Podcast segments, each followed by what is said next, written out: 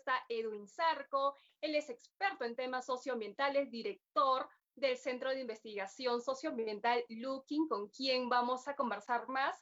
Además, él maneja estos temas económicos desde la perspectiva de la ecología de mercado. ¿Cómo estás, Edwin? ¿Qué tal? Bienvenido. Hola, Andrea. Gracias por la invitación. Muy feliz y muy contento de estar en el, en el programa. ¿no? Gracias a ti. Edwin, antes de entrar de lleno a este acuerdo de Escazú que ha estado dando vueltas en los medios, queremos que nos expliques más qué es la ecología de mercado. Bueno, básicamente la ecología de mercado se sustenta en tres pilares claves, ¿no? Primero, una definición clara de derecho de propiedad, ¿no? Cuando los, los recursos naturales están adecuadamente definidos, se puede crear riqueza, se puede alquilar, vender, eh, eh, subarrendar, es decir, crear prosperidad y riqueza.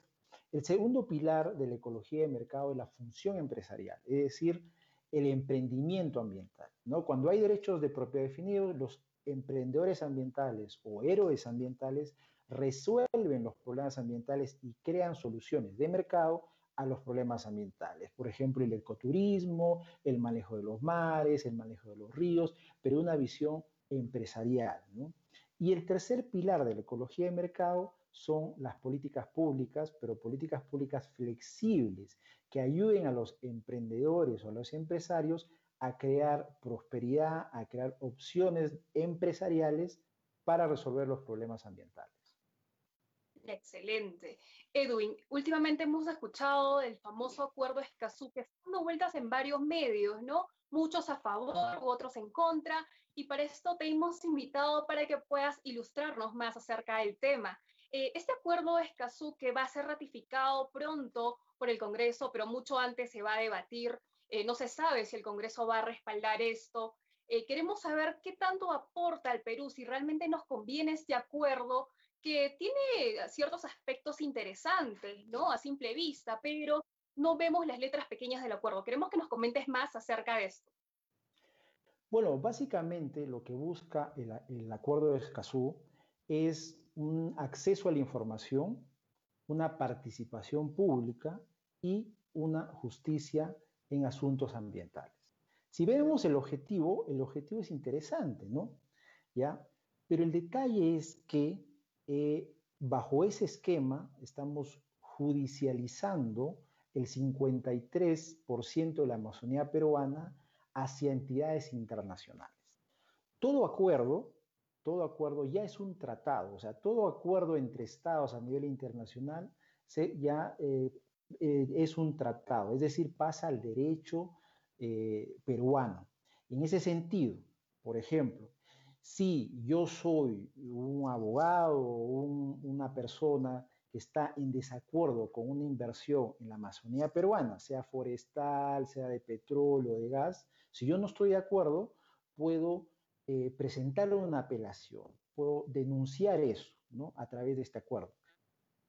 Pero a través de este acuerdo, esa denuncia no se queda solo en el foro nacional, sino se va al foro internacional, ¿no? a entidades internacionales. Básicamente, lo resolvería la Corte Internacional de la Haya.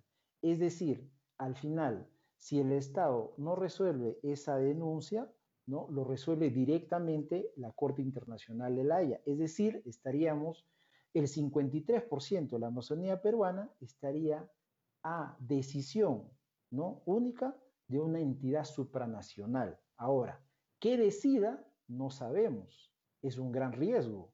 Y además, se abre la ventana para, cualquier, para que cualquier persona, una ONG, una comunidad, que pueda tener una inclinación anti-inversión, a través de esta puerta pueda denunciar y causar perjuicios a las inversiones en la Amazonía.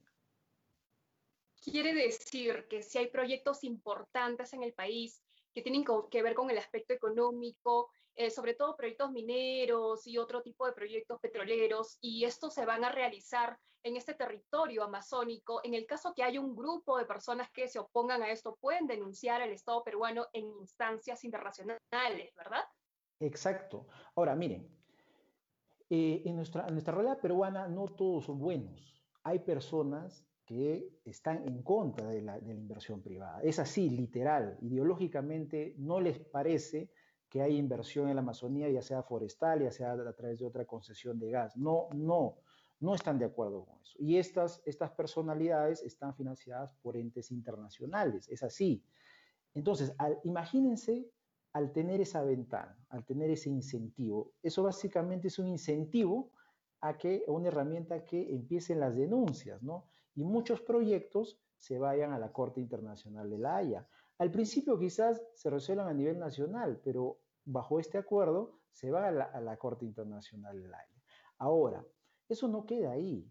Recuerden que todo el tema económico eh, responde a incentivos. Imagínate que si yo soy un empresario de gas, ya me daría miedo invertir en Amazonía, porque yo diría, uy, yo voy a invertir millones de dólares, pero ¿qué pasa si me denuncian un grupo de personas no legales, un, un grupo de personas que tiene objetivos oscuros, se podría decir, me denuncia, entonces yo ya no tengo las garantías para invertir en Amazonía.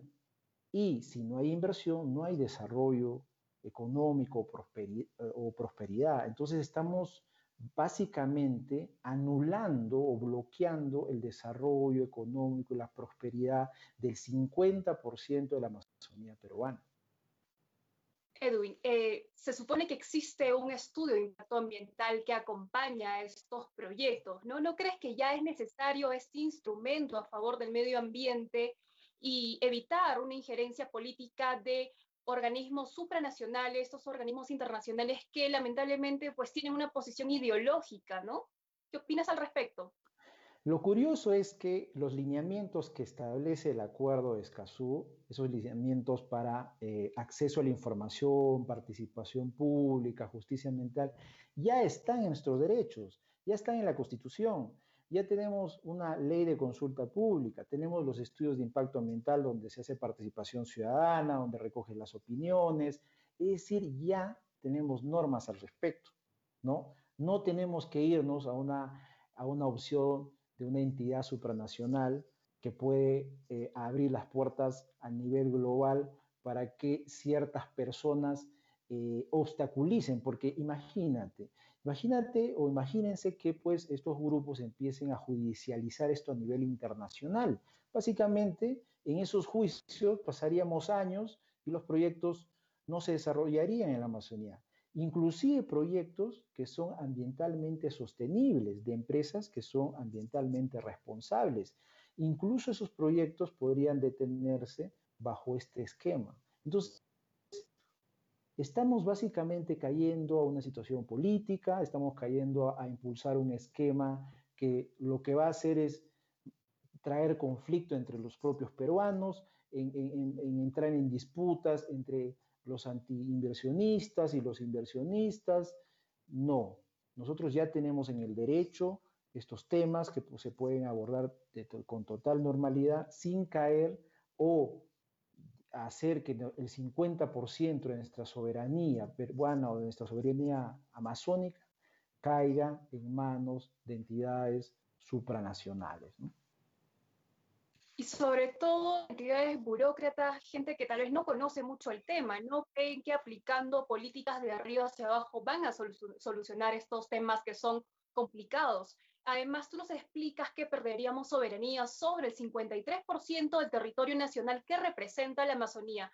Eh, ¿Qué soluciones le darías a esto? Porque según tú eh, no estás de acuerdo con eh, este acuerdo de su, ¿verdad? No, no estoy de acuerdo y creo que eh, yo agradezco la oportunidad para manifestar mi opinión. Creo que nosotros tenemos la libertad de opinar. Ahorita en los medios todos están de acuerdo con, este, con, este, con esta opción del acuerdo de Escazú, pero hay que escuchar otras opciones, ¿no?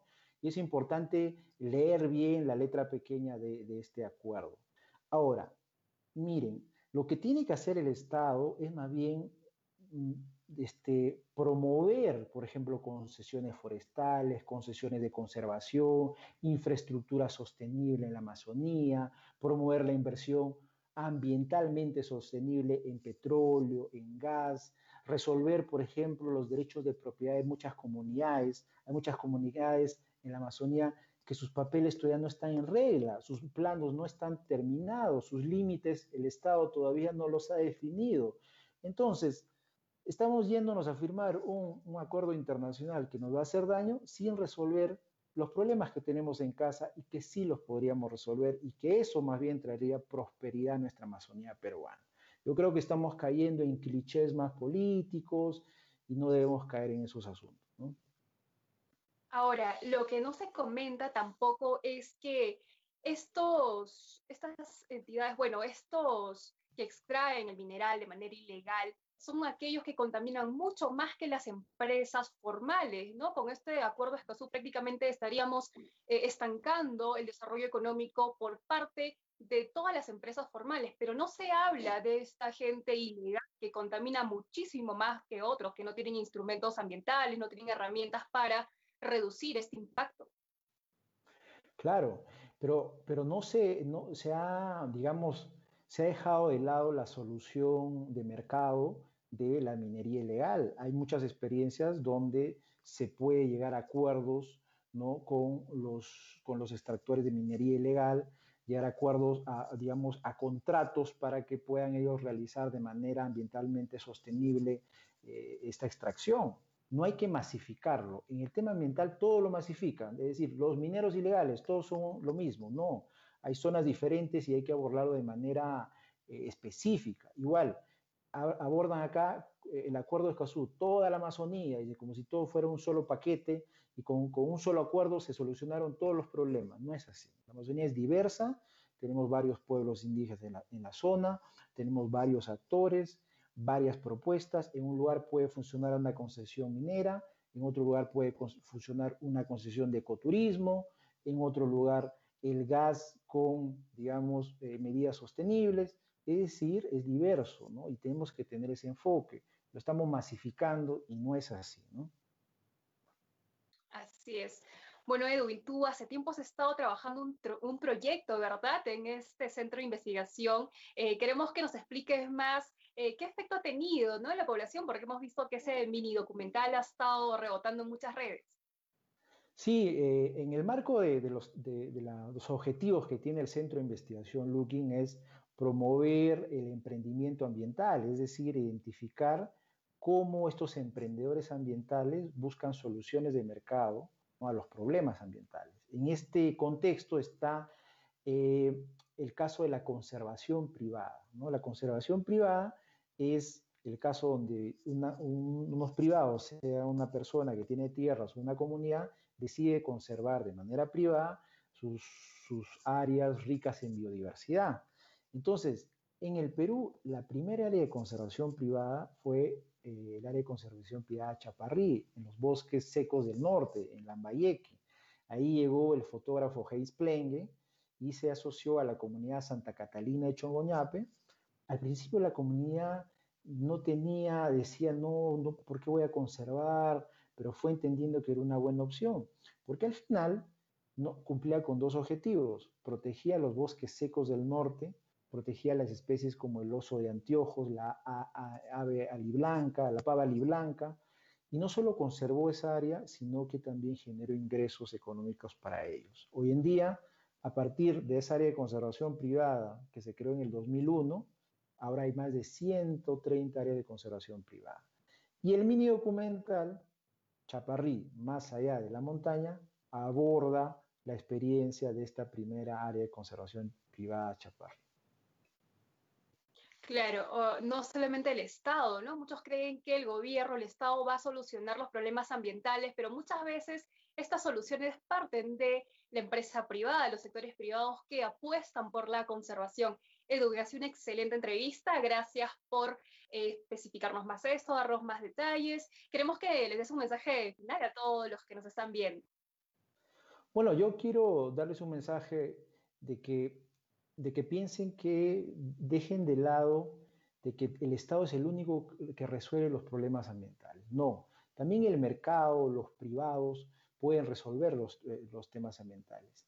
Es más, el mercado y la protección ambiental van de la mano, van, es, es, son una armonía perfecta. ¿no? En ese sentido, eh, eh, Looking difunde eso y en ese sentido los invito a seguir investigando, a seguir conociendo de la importancia de las soluciones de mercado a los problemas ambientales. Excelente, Edwin. Muchas gracias. Y bueno, amigos, esto ha sido todo por hoy. Nos vemos el próximo miércoles a las 6 de la tarde en Economía y Libertad por Diario Expreso y Expreso TV Digital.